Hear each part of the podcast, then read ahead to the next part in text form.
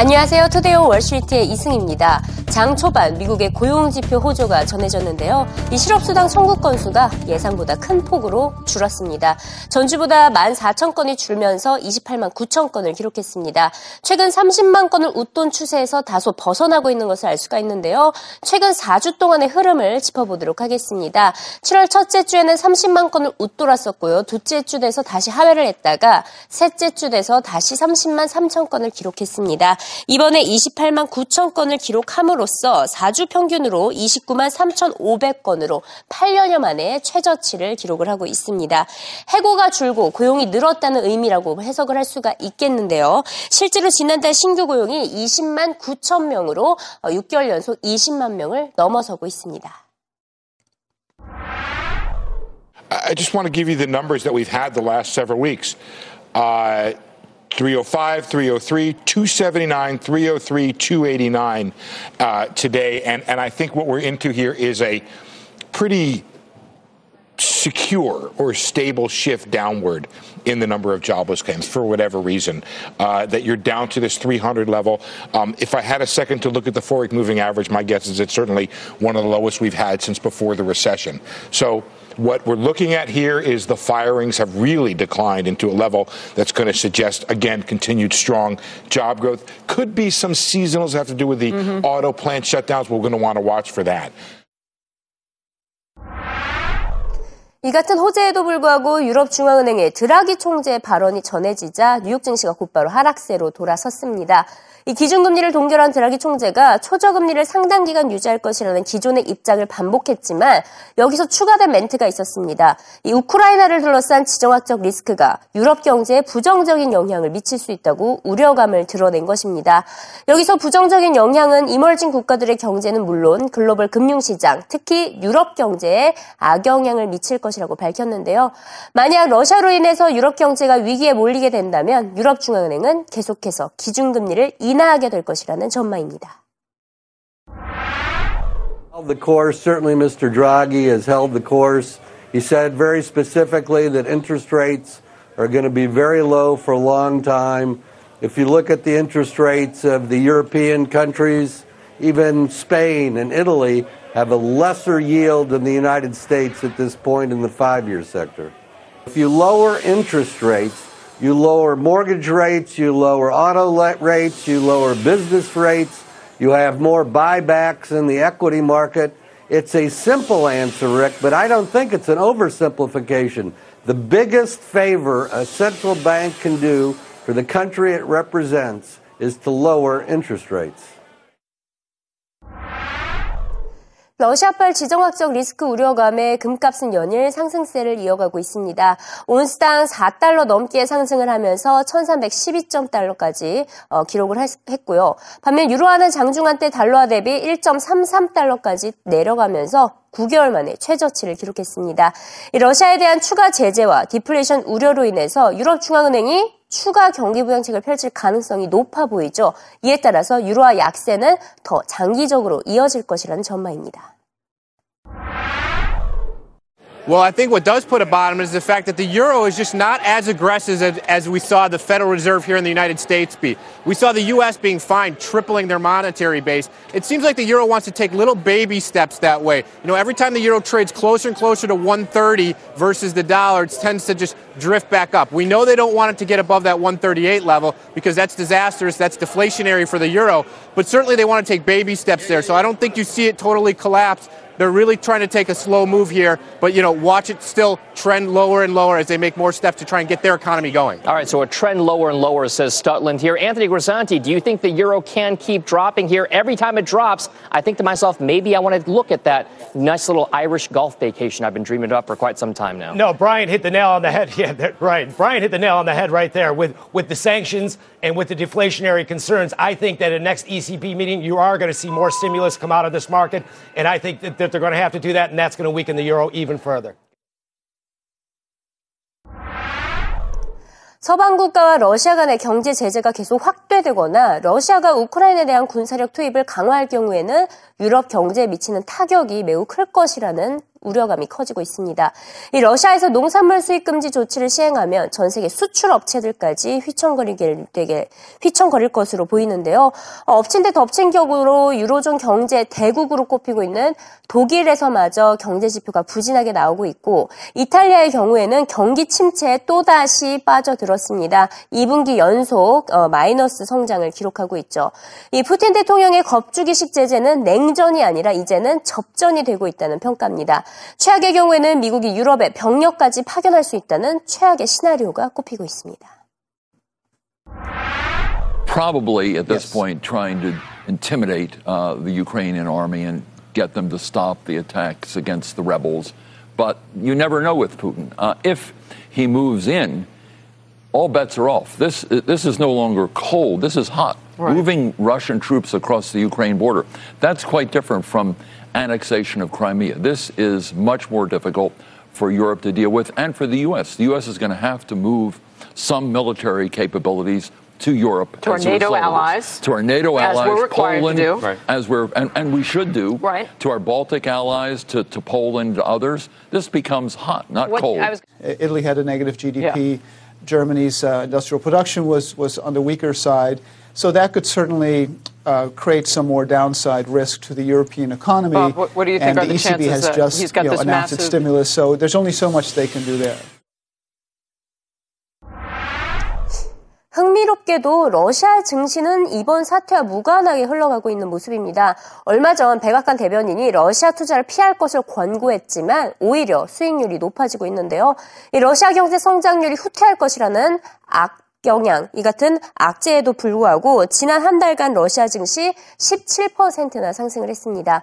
200억 달러를 이 러시아 증시에 투자하고 있는 전문가는 러시아 증시가 주가 수익 비율 5배 어, 이하로 저평가됐다며 지금 이 투자 적기라고 강조를 했습니다.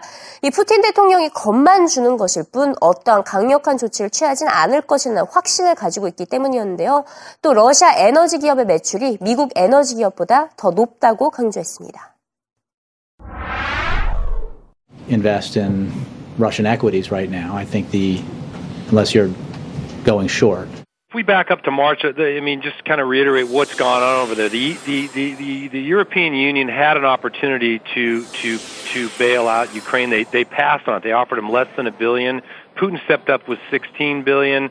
Um, our White House got, got uh, upset about that, and then, then the fight was on. But what's more important, it's a terrific opportunity um, to invest in Russia. We are a fixed income manager, so we think we obviously have a propensity that way, but there are some terrific names in Russia. The MISEX index trades at less than a P of five on a go forward basis. Um, it's, a, it's a simple play in natural gas and oil. Um, mm-hmm. Ukraine's non strategic and should get resolved here sooner than later. I would suspect this week or next. Um, and I'll give you an example like Gazprom. Gazprom, people don't uh, may not know this, but Gazprom earned $35 billion last year. Exxon only earned $34 billion.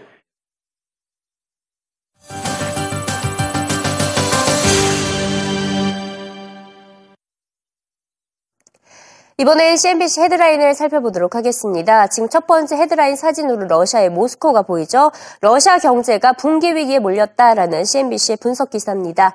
에너지를 제외하고는 자체 생산을 하는 상품이 거의 없기 때문에 현재 경제 상황을 꾸준하게 이어가지 못할 것이라는 비관론이 쏟아지고 있습니다.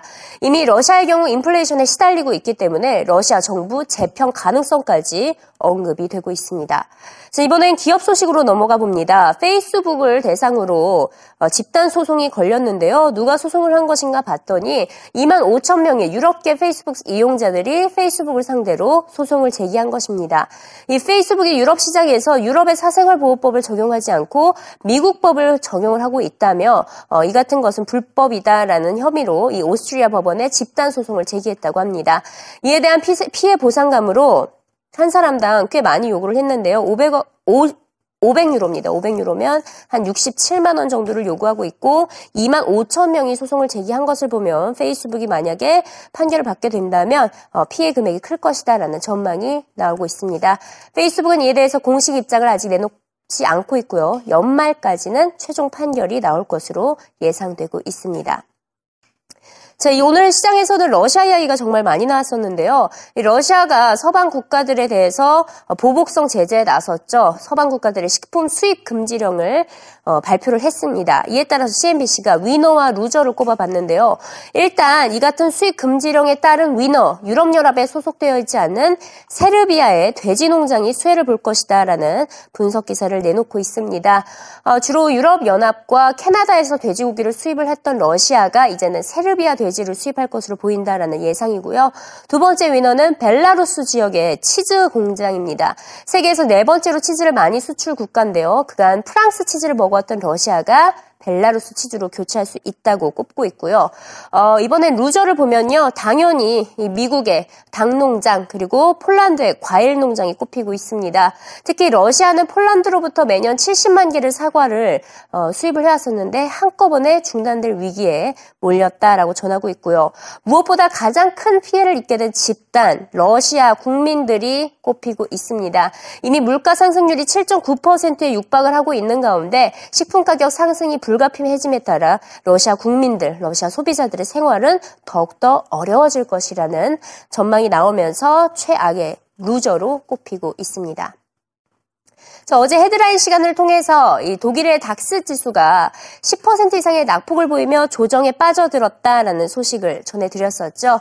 어, 이에 대해서 TCMG 자산운용사 CEO는 내년에 닥스 지수가 50%의 랠리를 보일 것이라며 지금이 투자 적기라고 조언을 했습니다. 최근 독일의 경제 지표가 부진하게 나오고 있지만 러시아발 지정학적 리스크만 사라진다면 독일이 세계 경제를 주도할 만큼 강한 성장을 보일 것이라는 확신을 가지면서 내년에 50% 추가 상승할 것이라는 시나리오를 제시했습니다. 자, 이번에 CNBC의 다소 흥미로운 소식을 한번 짚어보도록 하겠습니다.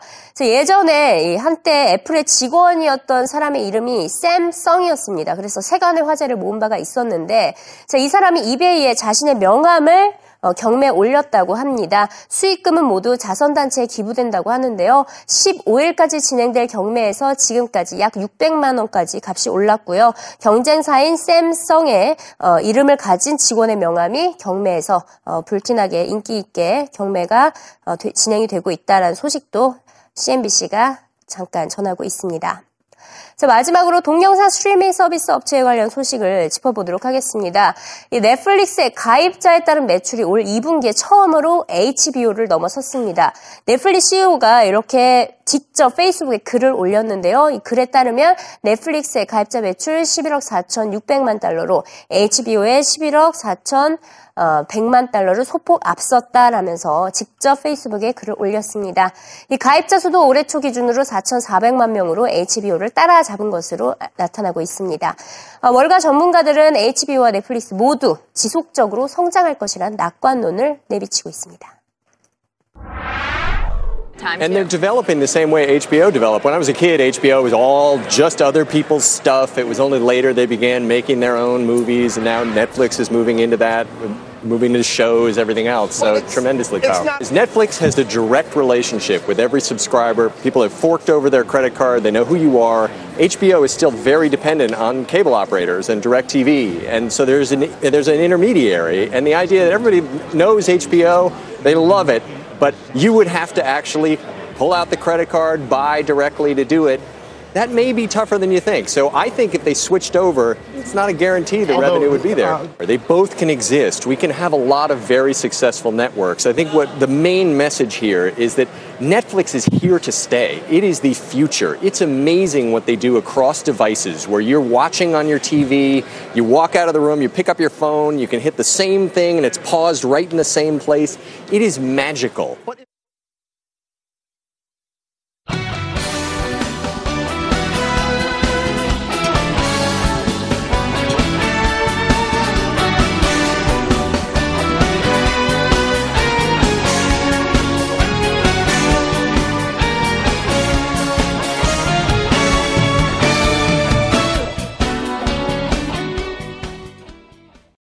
다음은 주요 해외 기업 뉴스 살펴보겠습니다. 중국이 애플 제품 10종을 정부 공식 조달 품목에서 제외시켰다고 합니다. 중국 당국 측에서는 아이패드와 맥북 에어 등의 조달, 어, 맥북 에어 등을 조달 품목에서 제외한 것이 보안상의 이유라고만 밝히고 있었는데요. 하지만 최근 미국산 제품과 서비스를 자국에서 몰아내려는 움직임을 계속해서 보이고 있는데 이번 조치도 그 일환으로 계속해서 해석이 나오고 있습니다. 다음 소식입니다. 유럽 내 10개국에 이 무려 2만 5천여 명의 페이스북 사용자들이 페이스북에 소송을 제기했습니다. 이 맥스 슈림스라는 오스트리아의 법 전공자에 의해서 처음 제고, 어, 제기가 된 소송이 되겠는데요. 페이스북이 유럽 사생활 보호법을 무시하고 유럽에서도 미국 법을 적용시키려고 하고 있다, 적용시키고 있다라고 비판 여론을 계속해서 부추기고 있습니다. 현재 매일 7천 명씩 소송 참여자가 늘고 있는 상황까지 지금 보이고 있는 상황인데요. 반면 페이스북은 PrivateCore라는 네트워크 보안 기업을 인수하겠다는 소식을 전하기도 했습니다. 정확한 인수 금액 등의 이 정보는 공개되지는 않았습니다. 다음 소식입니다. JP모건과 시티그룹에 이어서 뱅크 오브 아메리카도 미국 법무부와 부실 모기지 판매 관련 벌금에 합의 중인 것으로 알려지고 있습니다. 총 규모는 160에서 70억 달러, 우리 돈 17조 원 내외가 될 것으로 예상이 되고 있는데 90억 달러를 현금으로 법무부에 내고 나머지는 주정부 그리고 정부 하위 기관 등에 낼 예정으로 보이고 있습니다. 만약 벌금이 확정될 경우 당초 JP모건이 지난해 11월 법무부에 낸 130억 달러를 넘어서는 사상 최대 규모의 관련 벌금이 될 것으로 전망이 되고 있습니다. 마지막 소식입니다. 세계 2위 철광석 생산업체인 리오틴토가 비용 절감 효과에 힘입어서 순이익이 2배 이상 늘었습니다. 리오틴토는요, 상반기 동안 44억 달러, 약 4조 5천억 원을 어, 순익, 순익을 내서 전년 동기에 17억 2천만 달러에 비해서 2배 이상 증가했다고 발표했습니다. 특히 일회성 경비를 제외한 순익 역시 전년 대비 21% 늘어난 51억 달러로 집계가 돼서 시장 예상치 46억 달러를 뛰어넘었습니다. 이는 지난해 같은 기간 동안 실적에 많은 타격을 줬던 환차손이 이번 상반기에는 발생하지 않았으므로 어, 않았기 때문으로 분석이 되고 있습니다. 주요 해외 기업 뉴스까지 살펴봤습니다.